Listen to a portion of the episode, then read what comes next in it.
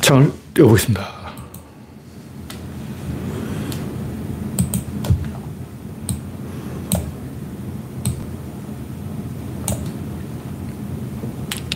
열려라 참깨. 네, 창이 떴습니다.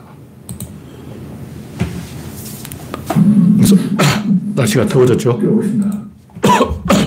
아임슈타인님이 일발을 끊었습니다. 의의가 없네님 반갑습니다. 별님 어서오세요. 우선님 반갑습니다.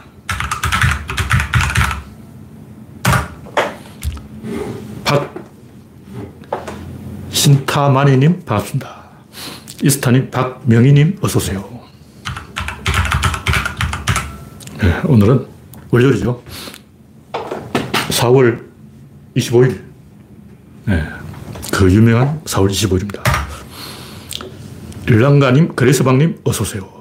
현재 18명이 시청 중입니다. 구독자는 2670명입니다. 선거가 끝나니까 구독자가 더 늘어나지는 않군요. 여러분의 구독과 좋아요, 알림은 저에게 큰 힘이 됩니다. 뭐 남들도 다 그렇게 이야기하더라고요. 그래서 이야기 하는 거예요. 뭐 한, 한다고 해서 좋은 수, 수가 생기는 건 아니지만 일단 시간을 벌기 위해서 현재 24명이 시청 중입니다. 네. 방송 중에 이상이 있으면 말씀해 주시기 바랍니다. 네.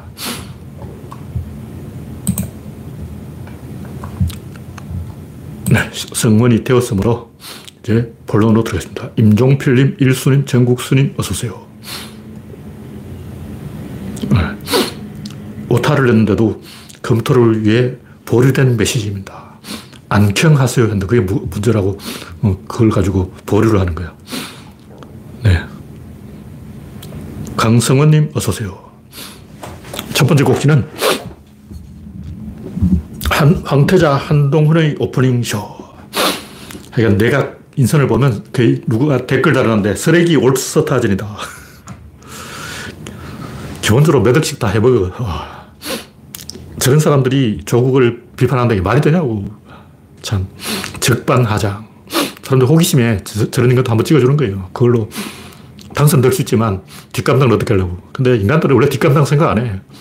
푸틴이 뒷감당 생각했으면 전쟁을 했겠냐고. 히틀러가 뒷감당 생각했으면 전쟁을 했겠냐고.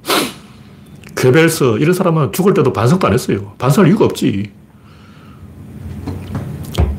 자기가 이 사명감을 가지고 있는 사람이, 어, 예, 주인의 의식을 갖고 있는 사람이 반성을 하고 어, 진정성, 뭐 성찰 그러지. 양아치들이 무슨 어, 열등 의식에 쩔어 있는 사람들이 반성할 리가 없죠. 그 사람들한테 반성해라 하는 건 의미가 없어, 의미가 없어. 네, 임종필님 어서 오세요.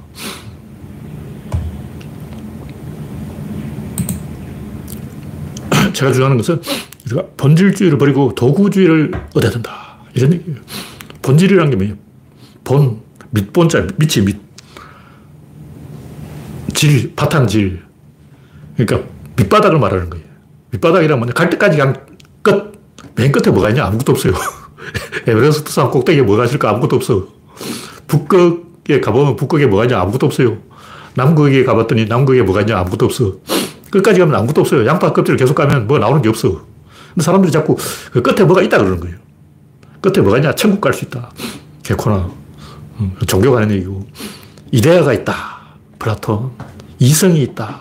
칸트. 뭐 이성은 나쁜 말은 아니죠. 근데 제가 이제 비판하려고 비판하는 거예요. 비판하기 위한 비판이다. 해결, 뭐 절대 정신이 있다. 개코나. 그런 게 어딨어. 어, 농담 따먹게 하는 거예요. 어린애냐? 갖고 와보라고. 어, 마르크스 혁명, 이런 다 이 본질주의라고. 뭔가 어떤 이 지극한, 어, 챔피언, 그걸 딱 먹고 그, 그때부터 이제 팔자 피고 다음부터 아무것도 하지 말고 탱자탱자 놀자. 우리나라로 말하면 사법고시에 붙어버리면 그, 때부터 이제 공부 안 하고 노는 거예요. 경쟁이 사라진다는 거예요. 본질주의가 사람을 해친다는 거 알아야 돼요. 어떤 도달해야 될 목표가 있고 과거에 합격하기만 하면 그때부터 신분이 바뀌고 양말이 되고 그때부터 이제 아무도 내 앞에서 어, 위세를 못 부리고 게임 끝. 상황 종료. 더 이상 할 이야기 없어. 그런 식으로 생각하는 거예요. 어떻게든 서울대만 붙자. 인생 끝났다. 그렇게 하면 안 돼요. 계속 경쟁을 시켜야 돼요. 구조로는 이 권력을 어떤 본질로 보는 게 아니고 도구로 보는 거예요. 도구라는 것은 썩어버리는 거기 때문에 도구 자체를 발전시키는 게 중요하지 그 도구를 통해서 뭔가 어딘가에 도달하는 게 아니에요. 네. 한동훈 양반도 이 자기가 윤석열 후계자로 미리 이제 차기 대통령으로 낙점 찍혀 있는 거예요. 윤석열이 미리미리 자기 대선 후보를 키워야 내가 안심할 수 있다. 후계자가 없으면 노무현처럼 개고생을 하더라. 그래서 한동훈 후계자를 키운다는 설이 있는데 그 과정에서 이 이준석을 이용한 거예요. 무슨 얘기냐면 권성동이 합의를 한 것은 윤석열 지령이다. 근데 한동훈은 자기가 대통령이 돼야 되겠는데 그러면 헌재로 이걸 끌고 가야 돼. 그러니까 어떻게 하든 민주당이 날치기를 하게 유도를 하고 민주당이 날치기를 하면 헌재로 가서 소송을 이겨서 헌재 힘으로 자기가 대통령이 되겠다. 이런 이제 계획을 한동훈이 세워놓고 있다는 거예요. 근데 윤석열이 한동훈을 그렇게 탐탁하지 않게 생각하는 거예요. 어제까지는 황태자인데 오늘부터 이제 왕세자로 격화됐어. 어제까지는 황태자, 오늘은 왕세자야. 그래서 한동훈이 윤석열한테 객이니까 이준석을 이용하는 거예요. 이준석 너 살고 싶지. 어, 너 성매매 딱 걸렸잖아. 내 증거 그 인멸해 줄 테니까 내한테 붙어라. 근데 이준석은 어떻게 하냐? 이준석은 양수 겸장이야. 이준석은 윤석열과 한동훈을 동시에 타격하는 그런 기술을 구사하고 있어요. 나도 살고, 한동훈도 조지고, 윤석열도 조지고, 권, 권동성도 조지고, 권성동도 조지고, 모조리 죽어라! 이게 이준석의 언론 플레이. 흘리기 전술. 뉴스에 실실 흘리는 거예요. 그러니까 한동훈이 이준석을 이용해서 윤석열을 쳤는데 이준석은 윤석열과 한동훈을 동시에 타격하기 위해서 흘렸다. 와, 고차방 정치야. 이거는, 야, 여의도 정치가 이렇게 살벌합니다. 민주당은 이렇게 더러우지도 않아요. 하는 놈 있어요. 양정철. 미, 민주당은 양정철 혼자 그런 짓을 하고 있고, 다른 사람은 이런 괴상한 짓을 안 하는데, 야, 권성동, 한동훈, 이준석 전부 이 장기를 두고 있어. 장군 받으라, 먼군 받으라, 놀고 있네. 하여튼 이거는 여론이 이제 그래, 이런 이야기가 나오니까 제가 소개를 하는 거예요. 100% 확신은 없고, 그냥 이 페이스북에 이런 얘기가 많더라. 충분히 개연성이 있다. 이런 얘기죠. 네, 다음 곡지는 위안 스카이와 윤석열. 원씨, 윤씨 이름도 비슷한데, 위안 스카이가 황제가 된 건 자기 아들한테 속은 거예요. 그러니까 원세계는 원래 이 황제가 될 생각이 요만큼도 없었어. 전혀 없었다고. 근데 주변에서 하도 황제 올라달라 다른 나라도 황제가 있는데 일본도 황제가 있고 영국도 황제가 있고 독일도 황제가 있고 러시아도 황제가 있고 주변에 다 황제가 있는데 우리 중국만 황제가 없어가지고 이게 될 일이냐고. 우리도 황제가 있어야 일본 앞에서 영국 앞에서 러시아 앞에서 독일 앞에서 당당할 수 있다. 그러니까 속아서 그때만 해도 프랑스 빼놓고 전 세계에 다 황제가 있었어요. 황제가 없는 나라 프랑스, 미국 두, 두 개 정도. 그 외엔 다 황제가 있었어. 그러다 보니까 중국도 황제가 있어야 된다. 근데 문제는 아들이 원세계를 속이려고 가짜 신문을 만들어서 계속 원세계 앞에 보여준 거예요. 그리고 원세계 지구상에 딱 한 명만 보는 신문이야. 독자 한 명. 그 신문에는 천하 만민들이 다 원세계가 황제가 되어야 중국이 살 수가 있다. 일본처럼, 일본도 황제가 있으니까 잘 나가잖아. 우리도 황제를 뽑자. 그래서 원세계가 속은 거예요. 근데 윤석열은 내가 볼 때 자기 부인한테 속았어. 국가를 신천지에 팔아먹고 있어. 제가 하고 싶은 얘기는 누군가는 보고서를 읽어야 돼요. 보고서 이야기 제가 옛날부터 했는데 강희재는 하루에 50개씩 보고서를 읽었어요. 그 본인이 다 읽은 거예요. 근데 전쟁 때는 하루에 500통을 읽어야 돼. 그 누가 다 읽냐고. 보고서가 이게 얇지도 않아요. 한족들은 자기 글 솜씨가 뛰어나다는 걸 자랑하기 위해서 서론을 인사말을 만 글자씩 만 글자. 그러니까 상소문을 쓰는데 첫 시작부터 만 글자까지 계속 인사말이야. 본론이 안 나와. 그래서 강의자가 글자 한 자당 매 한 대씩 맞아라. 이런 일도 있었다 그러는데 한족이 이제 만주족을 좀 우습게 보고 너희들이 이렇게 멋진 이 한족의 명문 이걸 너희들이 이폼 잡으려고 괜히 인사말을 만 글자씩 천자문 열 권 쓰는 거예요. 책한 권이야. 인사말 책한 권이야. 책한권다 읽으면 이제 본론이 나와. 그런 보고서가 하루에 50개씩 올라오는 거예요. 근데 박근혜는 그걸 누가 읽었냐면 최순실하고 노성일이 읽고 있었어. 그 외에 또 이제 따라다니는 애들 몇 명 나눠서 막, 야, 너희 보고서 읽어. 박근혜는 뭘 읽냐, 안 읽어. 노무현 때는 어떻게 했냐면 이해찬하고 둘이 읽었어요. 보고서가 100개가 올라오면 50개씩 나눠서 다 읽어야 되는 거예요. 어. 그럼 윤석열은 그것을 읽을까? 안 읽어요. 그 읽는 사람이 누구냐? 하, 한동훈이 그걸 읽으면 한동훈이 이제 황태자가 되는 거고, 권성동이 읽으면 권성동이 황태자가 되는 거고, 줄리, 줄리는 못 읽어! 읽으라 해도 못 읽어. 그 읽을 정도의 IQ가 유지되지 않아. 이미 유지해서 이미 줄리는 박살났기 때문에, 그걸 읽을 사람이 지금 윤석열 캠프에 없어요. 장재원이 읽을까, 권성동이 읽을까, 한동훈이 읽을까, 그거 읽어내는 사람이 실, 실서다. 나머지는 허세예요, 허세. 이준석은 끼지도 못해. 이준석은 내가 읽어드릴게 해도 윤석열이 안 줘요. 네, 다음 곡지는 비열한 박지현. 박지현 이 양반이 젊은 사람이 있는데 좀 책을 떠더라고요. 근데 제가 항상 하는 얘기지만 얼굴 보고 정치하게 하면 정동영 꼴나는 거예요. 정동영 잘생겼다고, 미남이라고, 어. 음기영 앵커. 똑같죠? 얼굴 잘생겼다고 이 급배지 달아주면 꼭 생쇼를 하는 거예요. 이해찬은 얼굴이 못생겼다고 대통령 못 됐는데. 정동은 얼굴이 잘생겨서 대선 후보 됐잖아. 얼굴 정치하면 안 돼요. 박영선 이 사람도 얼굴 정치하다가 망했는데, 그 외에도 많죠. 양향자, 이 사람도 비슷한 케이스고, 양향자는 얼굴이라기보다는 고졸 진화, 뭐 이런 걸 가지고 했는데, 이런 식으로 여불대기로 이상한 걸로 들어오면 꼭 사고를 칩니다. 윤미향 안 된다 그랬잖아, 제가. 시민단체 사람 안 돼. 원래 안 돼. 그게 안 되는 거야. 고졸 양향자, 시민단체, 윤미향, 얼굴바담, 정동영. 이런 사람은 꼭 사고를 치게 돼 있어요. 조국도 얼굴이 너무 잘생겼어. 요걸 두 배로 먹는 거야. 조국이 만약 이해찬처럼 생겼다면 이 정도로 욕을 안 먹어요. 얼굴 잘생긴 사람에 대한 본능적인 질투. 저 인간은 얼굴도 잘생겼고, 부인도 이쁘고, 집안에 돈도 많고, 학력도 빠방하고, 근데 왜 잡하냐? 우파들의 질투. 이재명이가 봐도 나는 돈만 많지 좀 그걸 보면 좌절하잖아. 근데 어, 조국은 그걸 봐도 당당해. 머리 스타일도 당당해. 와, 가방끈도 당당해. 어느 쪽으로 봐도 팔방민이야. 그러니까 사방에서 돌이 날아오는 거예요. 그러니까 박지현 이 사람이 결국 동물 행동을 하는 거예요. 만만한 약자들 왜 조국을 때리겠냐. 조국이 제일 만만해요. 왜냐하면 조중동이 조국 때리기만 하면 언론에 대서 특별해줘. 조, 조중동이 아부하는 거예요. 조씨들이 문제야, 항상. 조선일보 조시하냐. 옛날부터 조시가 좀 문제가 있다는 농담이 있었는데, 가만 보니까 조선일보도 성이 조시네. 정신 차려야 돼요. 그러니까, 이 박지현이 하는 얘기가 결국 뭐 제가 비판하는 성찰, 진정성, 유기농, 뭐 생태주의 이런 좌파들의 본질주의 아니야. 뭐 본질에서 답을 찾는 전부 거짓말이에요. 그거 없어요. 본질은 없어. 양파 껍질 계속 까봐 아무것도 안 나와. 북극에 가보라고 아무것도 없어. 그냥 바람만 불어. 얼음밖에 없어요. 북극에 가면 뭐가 있을 거다. 에베레스트 산 꼭대기에 뭐가 있다.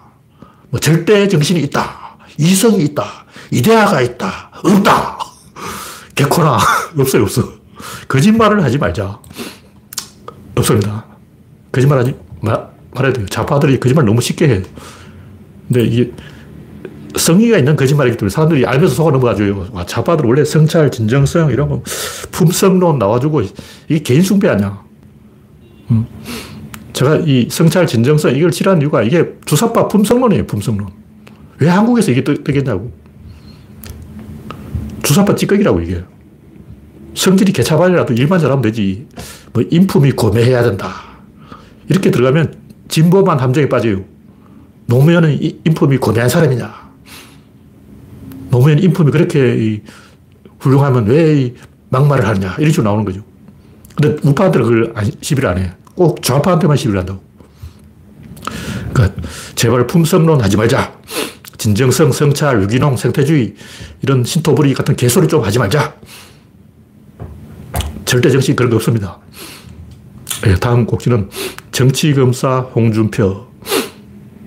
이 양반이 자기도 2년 동안 정치검사한테 시달렸다 그러는데 본인이 정치검사잖아. 이 양반이 또, 또 떠보려고 어, 모래시계, 백학, 그 유명한 거 다 있잖아. 어, 여운안이 조폭이 아니라고 뻔히 알면서 누명을 씌운 거예요. 그때 범죄와의 전쟁 걸고 사회 분위기가 그랬어요. 반달이나 조폭이나 그놈이 그놈이다. 틀린 말은 아니에요. 여운안이 왜 찍혔냐면 홍준표하고 같은 아파트 사는데 홍준표가 지나가다 보니까 아침마다 그 여운한 부하들이 와서 안녕하십니까 형님 이거 하는 거예요. 형님 이 90도 인사 그거 보고 아 저 새끼 조폭이네 잡아넣어 이런 거예요. 근거 없어 그냥 근데 여운한이 원래 조폭 출신이야. 원래 조폭 출신이었기 때문에 부하들이 있어요. 그러니까 옛날부터 따라다니는 동생들이 있다고. 근데 조폭에 손을 떼고 호텔 장사하는 거예요. 근데 호텔 장사하면 반드시 주변에 이상한 애들 꼬이게 돼 있어. 그러니까 조폭은 아니지만 그런 사람이 있어요. 그 대표적인 사건이 유송도 호텔 살인 사건. 여기는 세 명이 꼬였는데 하나는 조폭이고 김태총, 하나는 그 호텔 사장, 이 양반이 반달이에요. 또 하나는 검사, 세 명이 붙은 거예요. 그러니까 검사, 조폭, 반달, 요 세 놈이 한통 속이라는 게 유송도 호텔 사건에 드러난 거예요. 진실이에요. 알고 보니까 이 조폭과 반달이 붙어 먹는데 검사도 한 구찌 끼고 있더라. 셋이서 개모임을 했더라. 그 바닥이 다 그렇지. 홍준표도 그걸 알아.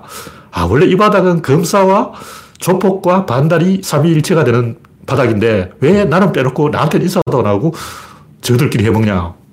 증거는 없지. 조폭이란 증거는 없지만 원래 이 바닥이 그렇잖아. 이 바닥이 다 그렇지. 호텔을 하는데 어, 조폭 안 끼고 호텔이 되냐. 조폭들이 호텔에 와서 난리치면 어쩔 거냐. 과거에 조폭이었으니까 넌 조폭이 아니라도 조폭이야. 이렇게 낙인 찍어버린 거예요. 전형적으로 정치검사 짓을 한 게 생사람 잡았었던 게 홍준표라고.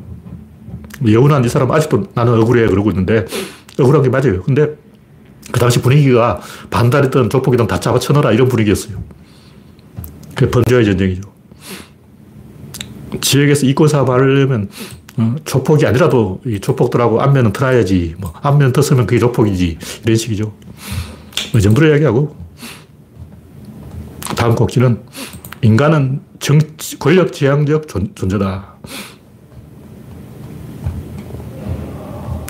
네.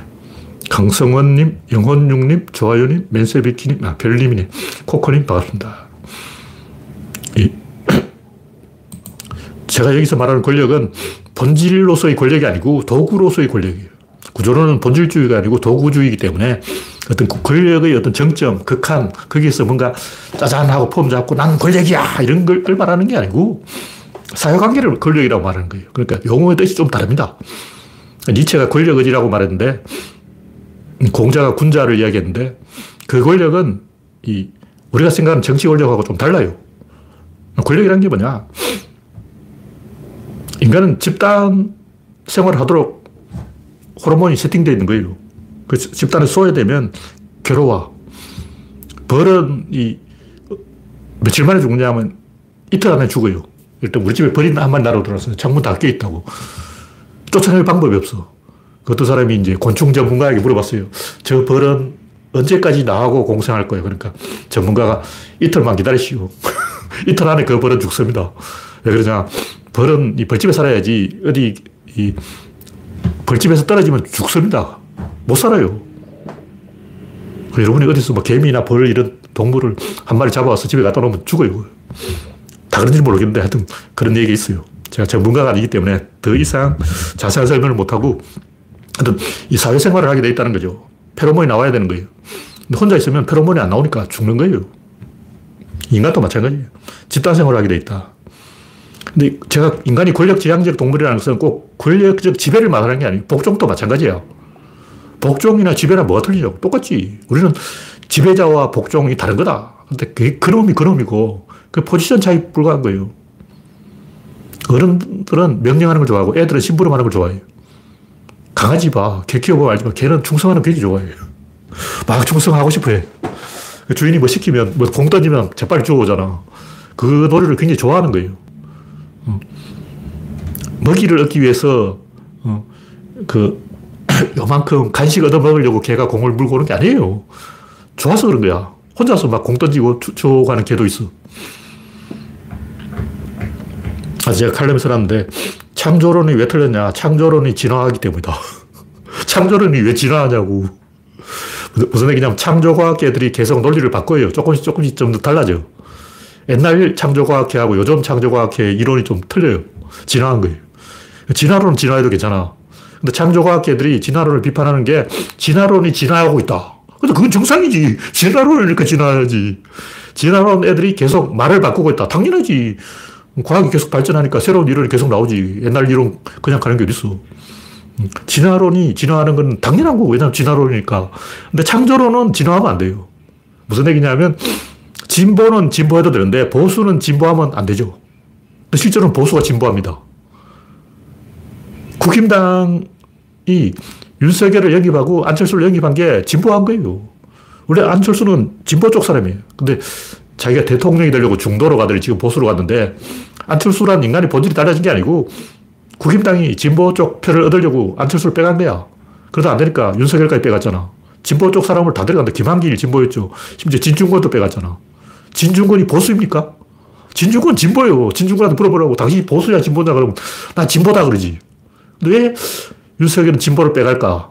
그게 보수가 진보하고 있는 거예요. 근데 진보는 진보를 안 한다고. 보수도 진보하는데 왜 진보는 진보를 안 하냐. 이게 저의 의문이죠. 마크롱 이야기를 하는 이유는 마크롱은 그나마 좀 진보했어요. 마크롱은 진보의 활력을 보여준 거예요. 원래 왼쪽으로 깜빡이 넣고 오른쪽으로 핸들 꺾는 게 그게 정치라고. 정치라는 본질이 그거란 말이에요. 그래서 진보가 진보를 해야 된다. 어떻게 하는 게 진보냐. 활력을 보여주고 융통성을 보여주고 뭔가 달라지는 걸 보여줘야 되는 거예요.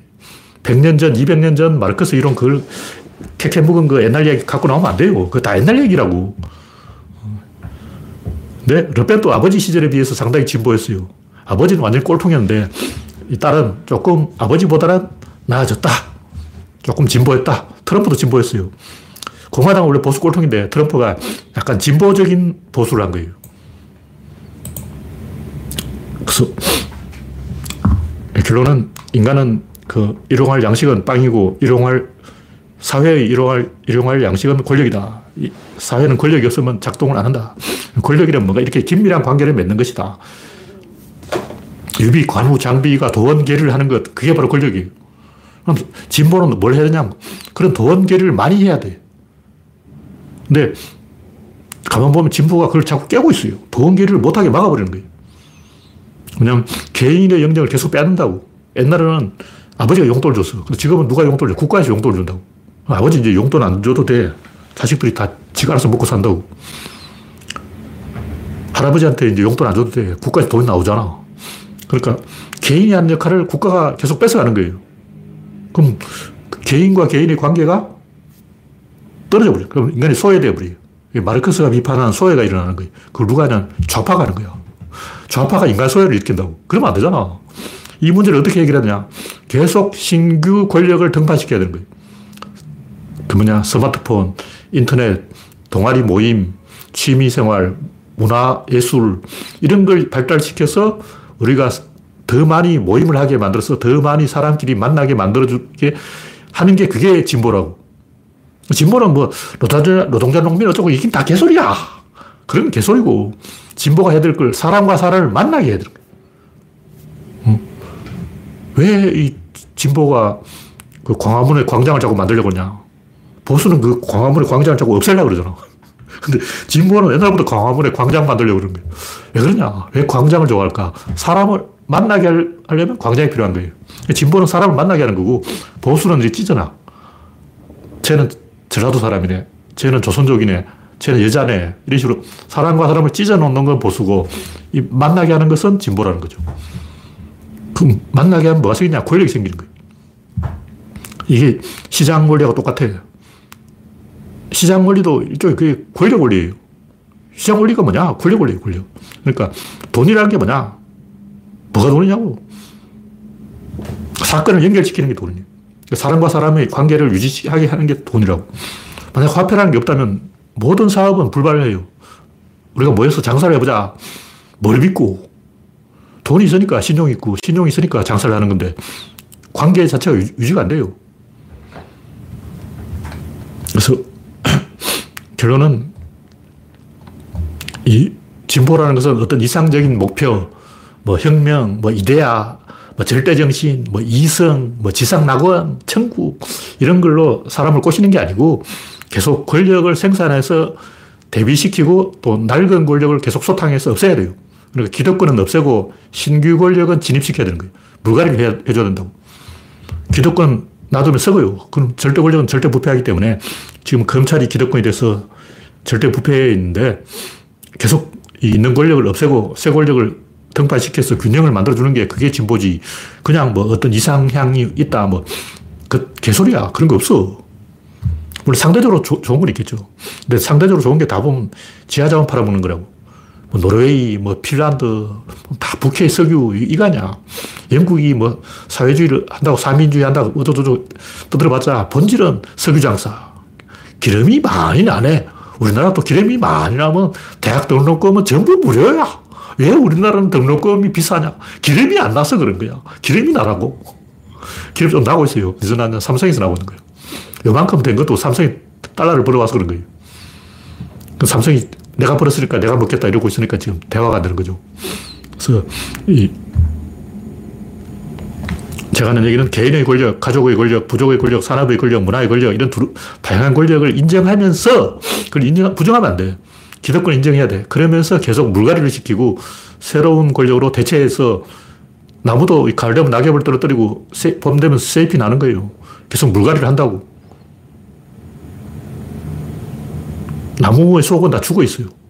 나무가 기둥이 이만하다. 그 안에 있는 게 뭘까? 이 생물학적으로 죽은 돌이야, 돌. 그 죽은 걸 왜 갖고 있는 거야? 계속 물갈이를 하는 거예요. 그러니까 나무는 계속 작년 거를 죽인다고. 나무 수명은 몇 년일까? 1년입니다.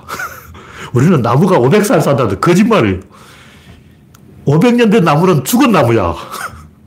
지구상에 500년 된 나무는 단 한 그루도 없습니다. 모든 나무는 1년생이에요. 그 나무 속에 있는 500년 된 거는 뭐냐? 그건 죽은 나무. 살아있는 나무는 몇 년생일까? 1년. 그러니까 한, 한 살 넘어간 나무가 없어요, 지구에. 지구의 모든 나무의 수명은 한 살이다. 권력을 계속 이 로테이션을 시켜가지고 뺑뺑 시켜야지 한 놈이 다 먹는 것은 있을 수가 없는 거예요. 그게 진보라는 거죠.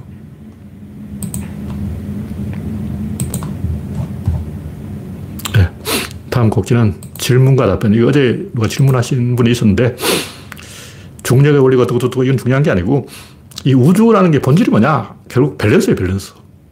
뭐 제가 인력, 척력 이런 말을 쓰는데 인력이 뭐고 척력이 뭐냐? 이런 말 다 필요 없어요. 그냥 밸런스와 언밸런스가 있는 거예요.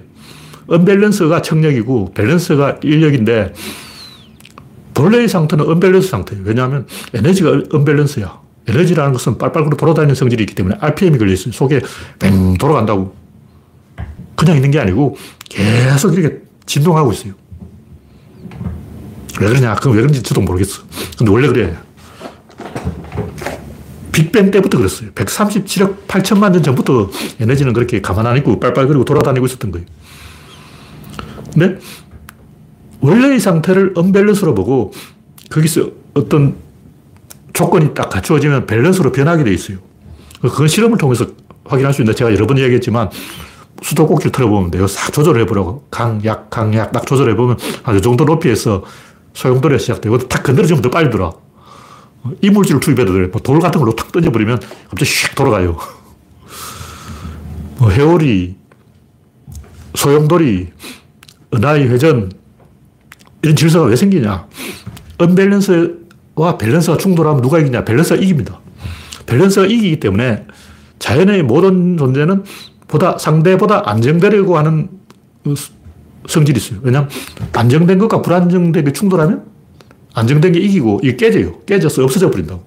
그러므로 살아남는 것은 안정된 거예요. 그러니까 은하가 왜 저럴까? 그게 더 안정된 것이다. 태양은 왜 저럴까? 아, 그게 더 안정된 것이다. 태양계의 자원을 98.9%를 태양이 먹고 있어요. 그러니까 100% 중에서, 태양계의 100% 중에서 98.9%를 태양이 다 먹어버린 거예요. 왜 태양이 98.9%를 먹어버리냐고. 좀 나눠 먹지. 지구는 왜 지붕할 만하게 주고 태양이 지가 낼름 다 먹어버리냐고. 어? 이재용이냐? 재벌의 욕망이냐? 그게 아니고, 그게 밸런스라고. 98.9%를 먹으니까 밸런스가 맞더라. 여기서 조금 빠지면 밸런스가 안 맞더라. 그런 얘기죠. 그러니까 제가 여기 설명한 것은 어떤 원리가 청력이 작용해서 축과 대칭 중에 나를 밀고 여기 축이면 요 두 개가 천칭적으로 두 접시가 날이에요. 밸런스라는 게 배는 둘이란 뜻이고 lance라는 것은 날이라는 칼엔 날이 두 개인 거예요. lance가 창이라는 뜻도 있는데 저울에 그 접시 두 개가 창이 창. 어, 창이 두 개야. 그게 밸런스예요. 근데 어떤 외부의 힘이 작용할 때 창에 에너지가 작용할 확률이 더 높다는 거죠. 이렇게 팔을 벌리고 있으면 이런데 에너지가 작용할 확률이 더 높은 거예요. 근데 이 힘은 어디냐면 가운데로 모이게 돼 있어. 어느 쪽에 작용하든 결국 가운데로 모인다는 거예요. 하지만 청력이 인력으로 바뀌는 거예요. 근데 그런 현상이 지구 안에서 일어날 뿐만 아니라 지구와 다른 별 사이도 일어나는 거예요. 그러면 이제 지구하고 달 사이에 어떤 렌스가 두 개 딱 붙었다 하면 충돌하거나 상승계를 이루고 같이 이렇게 돌거나 지구, 지구와 달은 상승계를 이루고 있어요. 달이 지구를 돌지만 지구도 동시에 달과 돌고 있는 거예요. 아니면 튕겨 나가거나 셋 중에 하나라는 거죠. 이건 에너지 크기에 따라 달라지는데 문제는 헬리에성이 밖에 있을 때는 에너지 약한데 속도가 빨라질수록 이 에너지가 커진다는 거예요. 그건 뭐냐면 세차 운동으로 설명할 수 있는데 세차 운동이 이렇게 회전을 하면서 가운데로 에너지가 모이게 돼 있어요. 다시 말해서 이 태양이라 치고 혜성이 이렇게 오는 것은 세차 운동하고 똑같은 거예요. 이쪽으로 태양하고 혜성 전체가 하나의 개라는 거죠. 태양 따로 혜성 따로 있는 게 아니고 둘이 하나라는 거죠. 그렇기 때문에 어떤 일이 나냐면 조석력에 의해서 깨져가지고 가루가 되어서 그 토성의 고리가 되는 거예요. 왜 토성에는 귀가 있냐? 토성에 왜 고리가 있냐? 일정한 거리 들어가면 조석력에 의해서 깨진다는 거죠. 둘, 뭐냐면 이놈이 이쪽으로 돌듯이 이쪽도 이놈 쪽으로 도는 거예요. 그럼 이놈이 이쪽으로 돌려버리면 확 돌려버리면 깨져버린 거예요. 그래서 지구가 만약 태양 가까이 가면 태양이 지구의 인력을 작용시켜서 지구를 깨버려요.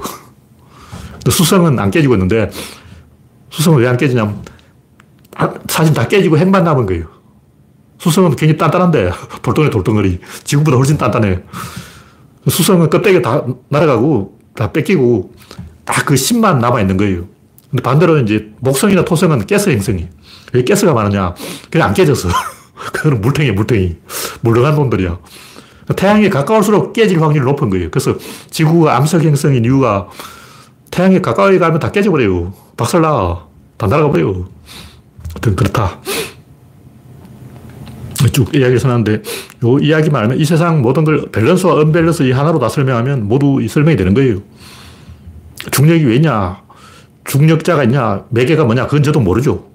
근데 무엇이 매개하는지는 모르지만 제가 이제 추측하기는 공간 그 자체가 매개한다 이렇게 보는데 공간에 아무것도 없잖아. 뭐 있어요. 뭐 있긴 있어. 뭔가 있어.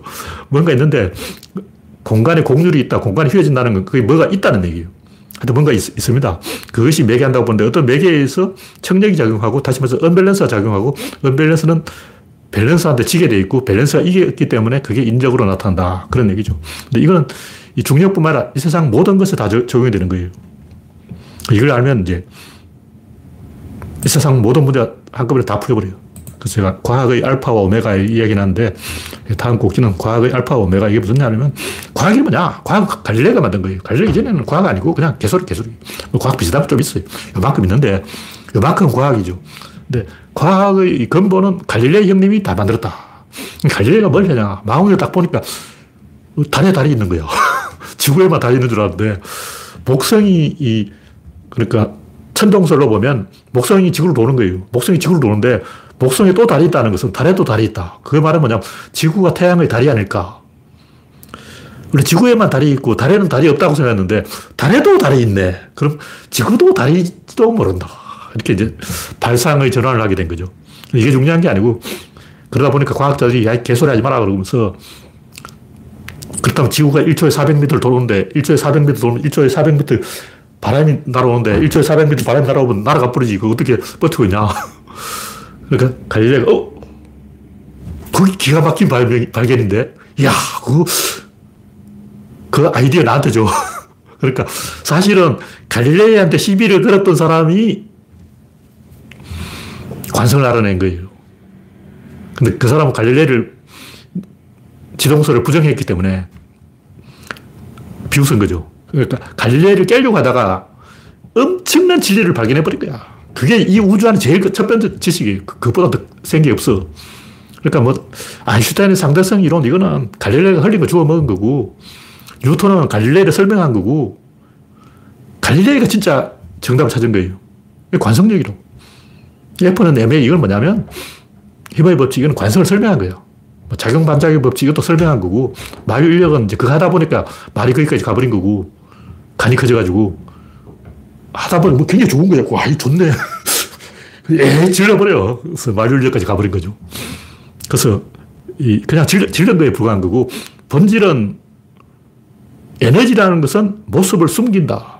이거예요.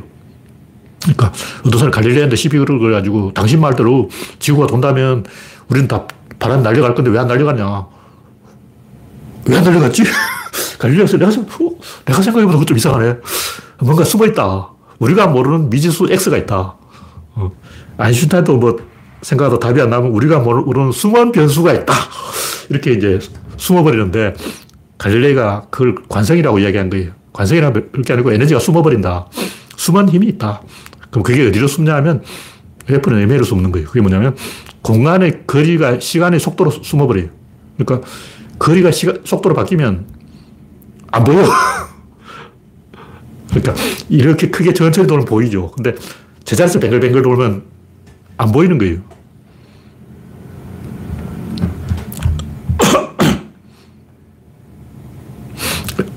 그, 이 얘기가 왜 중요하냐면 사람들은 뭐가 안 보이면 아 이게 다 귀신 때문이다. 아 이게 도깨비 때문에. 아 이게 초능력이네. 아 이게 텔레파시네. 이게 4차원이네. 이게 무한동력이네. 개소리를 하는 거야. 뭐 요게 마귀, 악마, 귀신, 헛개비, 먹개비, 어? 임의, 망냥, 온갖 잡귀신 다 나오는 이유가 뭐냐? 뭐가 있는데 안 보여. 그럼 숨었구나 이렇게 생각하면 되는데 아 이게 다 귀신 때문이다. 제가 한강 어대생 사건을 많이 얘기했는데 분명히 여기 있어요. 근데 안 보여. 그럼 그 어딘가에 수, 등잔 밑이 있는 거예요. 저 분명히 말했어요. 그 휴대폰은 거기에 있다. CC는 거기에 있다. 어디 있냐? 등잔 밑에 있다. 한강에 가서 등잔을 잘 찾아보라고. 어딘가에 등잔이 있어. 반드시. 제 예언도 딱 맞았잖아. 휴대폰도 사라진 휴대폰은 어디서 나올까? 등잔 밑에서 나왔다.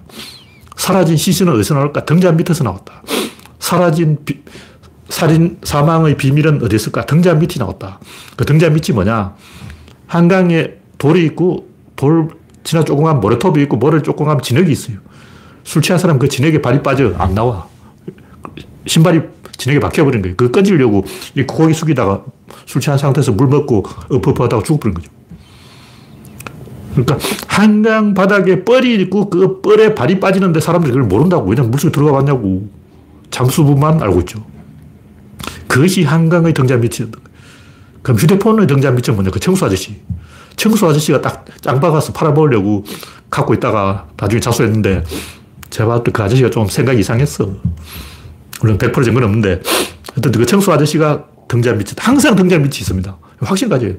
뭔가 좀 이상하면 개소리 하지 말고, 귀신, 도깨비, 헛개비, 먹개비 이런 거 찾지 말고, 반드시 그 등잔이 있고 등잔 밑이 있다. 관성이 있다. 어딘가에 에너지가 숨어 있다. 그게 과학이라는 거죠. 잘 모르면 사람들이 막 이게 다 초능력이다, 뭐 텔레파시다, 뭐 최면술이다, 자꾸 개소를 하는데 어, 뭐 신토부리, 유기농, 뭐 이런 개설 좀 하지 말고 잘 모르면, 아, 우리가 모르는 등잔 밑이 있구나. 이거예요. 이 우주의 모든 원리 딱 하나예요. 보존 원리, 등가 원리 이거라고. 이거 말하면 끝이야. 그게 뭐냐, 밸런스예요. 이 우주는 언밸런스와 밸런스로 모두 설명할 수 있는데, 밸런스, 언밸런스는 이렇게 크고, 밸런스는 이렇게 작아져요. 큰 게 작아진다고. 작아지면 더 효율적이야. 효율적이면 그놈 이겨. 그놈 이기면 그쪽이 다른 것을 지배하게 돼요. 그것이 질서라는 거죠. 그러니까 무에서 유가 생길 수가 없다는 게 에너지 보존의 법칙인데 무에서 질서가 생깁니다. 이거 엔트로피의 법칙이에요. 무에서 유는 생길 수 없는데 무에서 질서는 생긴다. 질서가 어떻게 생기냐. 청력이 인력으로, 확산이 수렴으로, 언밸런스가 밸런스로, 비효율이 효율로 바뀌면서 보다 효율적인 것이 살아납니다. 그 말은 국힘당이 이긴 것은 국힘당이 조금 더 효율적인 정당이었다. 마찬가지로 민주당이 이기려면 민주당이 조금 더 효율적인 정당으로 바뀌어야 된다. 그 민주당이 어떻게 하면 더 효율적인 정당으로 바뀔 수 있을까? 그 산업이 발전하면 돼요. 산업이 없으면 민주당이 비효율적이야. 그냥 민주당 효율이 공부를 잘하는 데서 나오는데 국힘당하고 민주당하고 시험 치면 민주당이 이겨요. 이준석이 시험 치자 그러는데 시험 쳐보라고 시험 치면 민주당 국회의원 100명하고 국힘당 국회의원 100명이 시험을 치면 누가 이길까? 제가 봤을 땐 민주당이 이겨요. 민주당이 더 효율적이라는 거죠. 근데 어디에 효율적이냐면 민주당은 뭔가 새로운 것에 도전하는데 효율적이고 국임당은 전쟁이라든가 뭐 기존에 하고 있는 일에 더 효율적인 거예요. 그러니까 민주당은 뭔가 신규 권력을 진입시키려고 하고 국임당은 기득권을 유지하려고 하고 익숙한 걸 계속 하려고 그러는 거죠. 아, 그런 거다. 그런 얘기예요. 네, 댓글이 있는지 확인해 보겠습니다. 네. 특별히 말씀해 주신 분이 없군요. 아, 제 오늘 강의는 영상은 여기서 마치겠습니다. 네, 참여해 주신 104명 여러분 수고하셨습니다. 감사합니다.